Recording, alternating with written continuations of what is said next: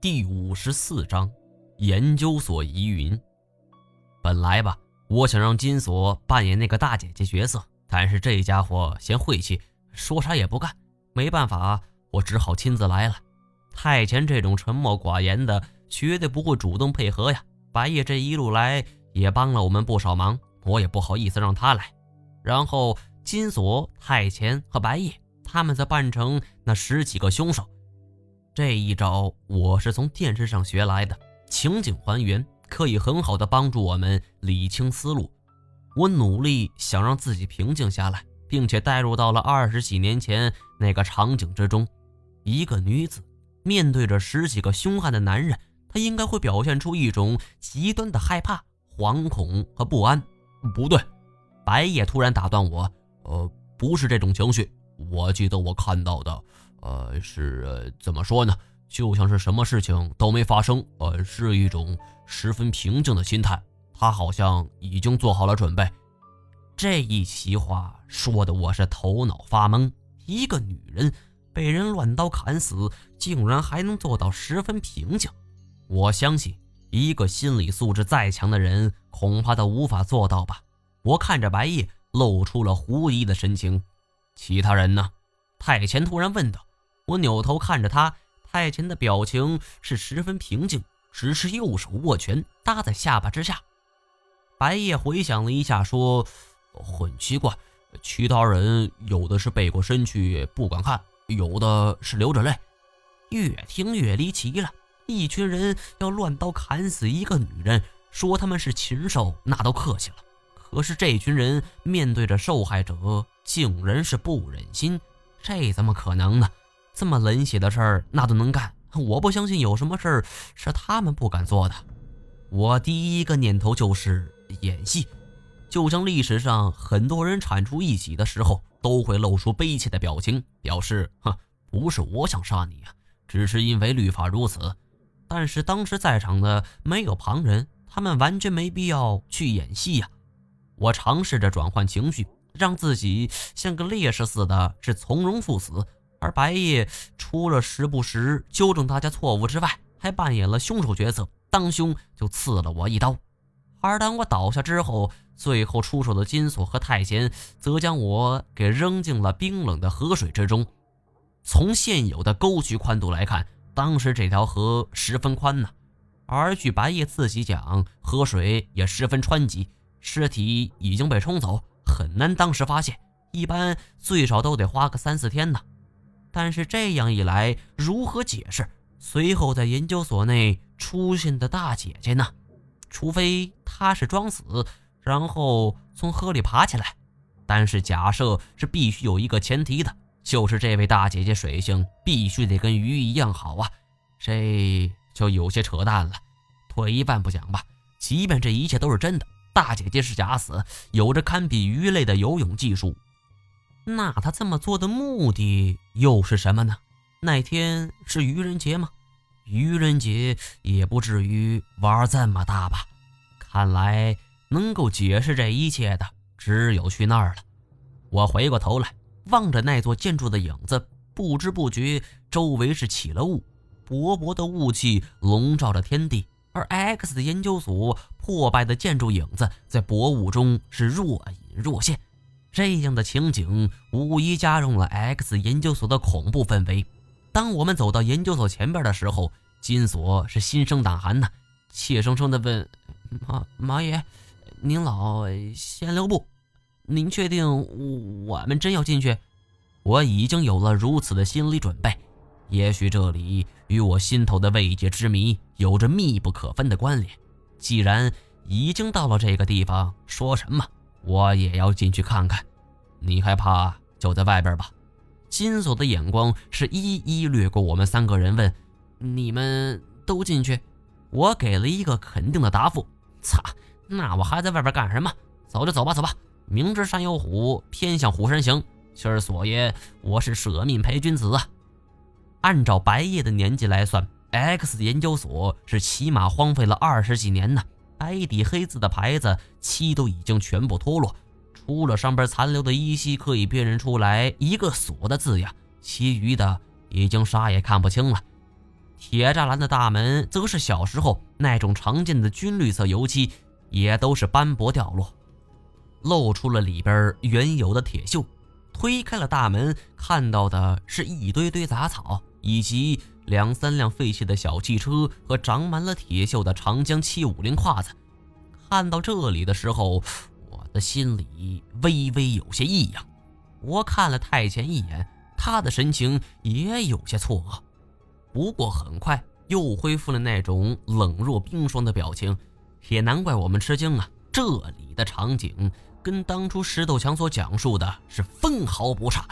而不仅如此，这也是萧九天的照片之中作为背景的建筑。我的心跳是骤然加速啊！想起了自己历时半年多苦苦追寻的真相。一步步被我接近，我几乎是当场晕厥呀！二十年前的科考队由文天涯带队，而这个研究所里边头号领导人也姓文，文姓可是属于小众姓啊，不可能像王李章那么烂大街。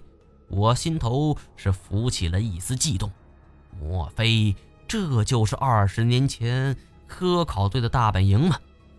我们跨过院子，走到了主楼之前。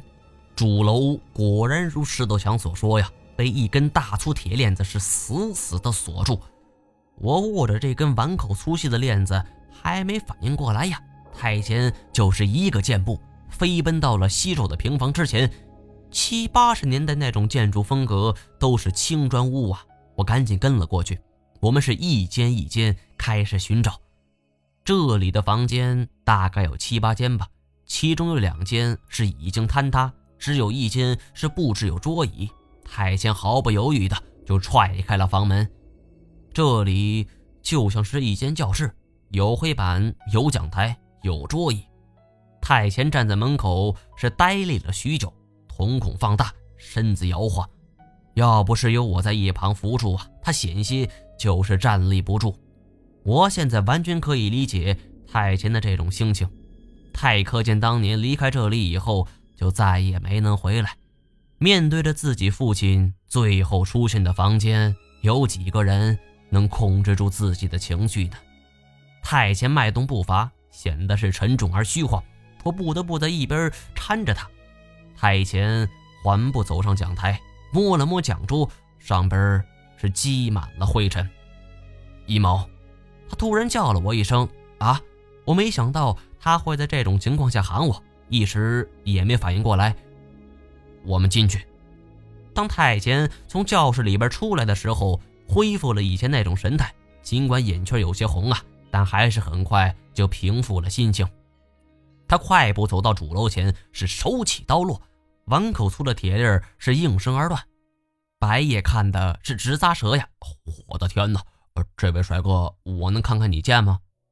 太前却是收刀入鞘，就像是没听到一样，伸手就推开了紧锁了不知道多少年的门。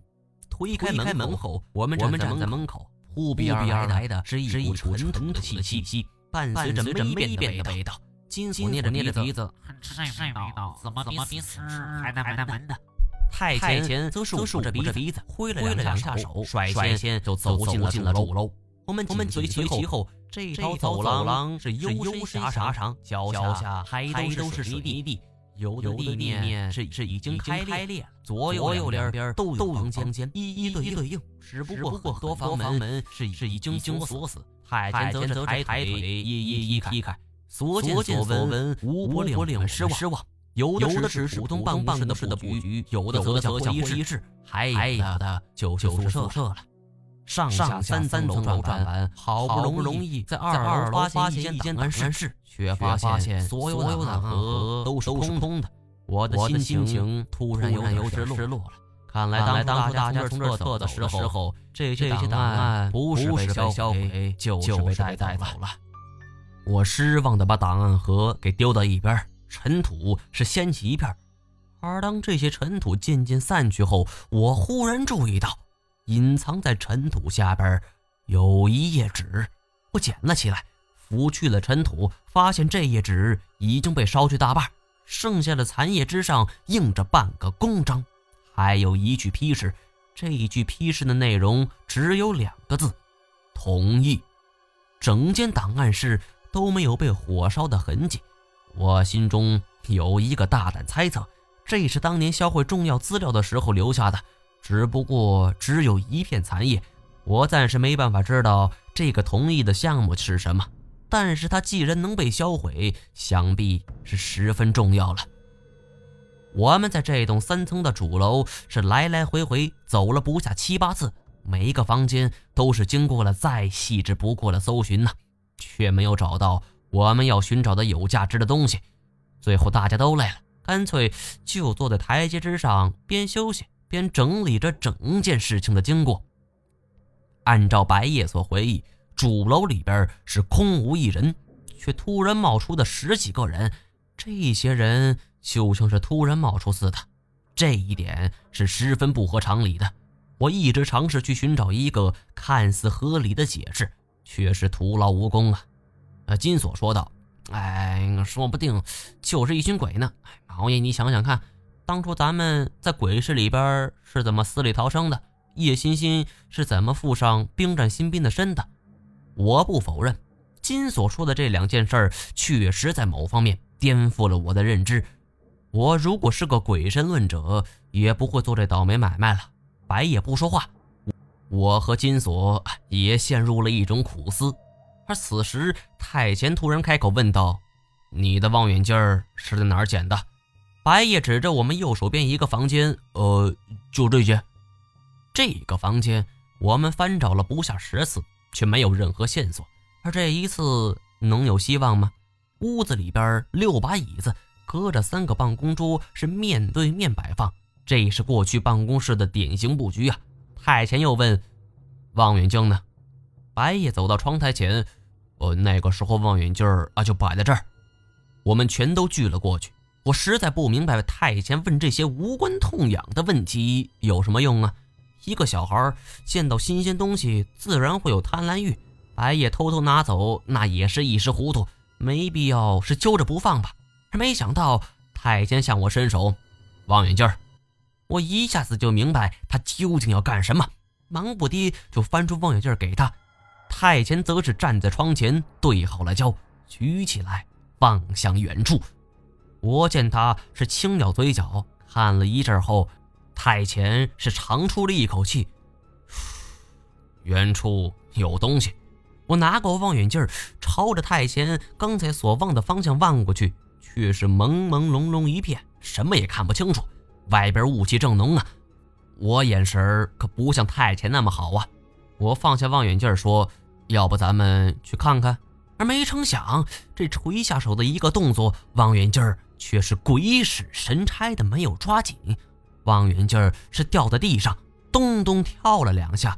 而听到这记声音，我们的心都悬了起来。我们的脚下竟然是空的。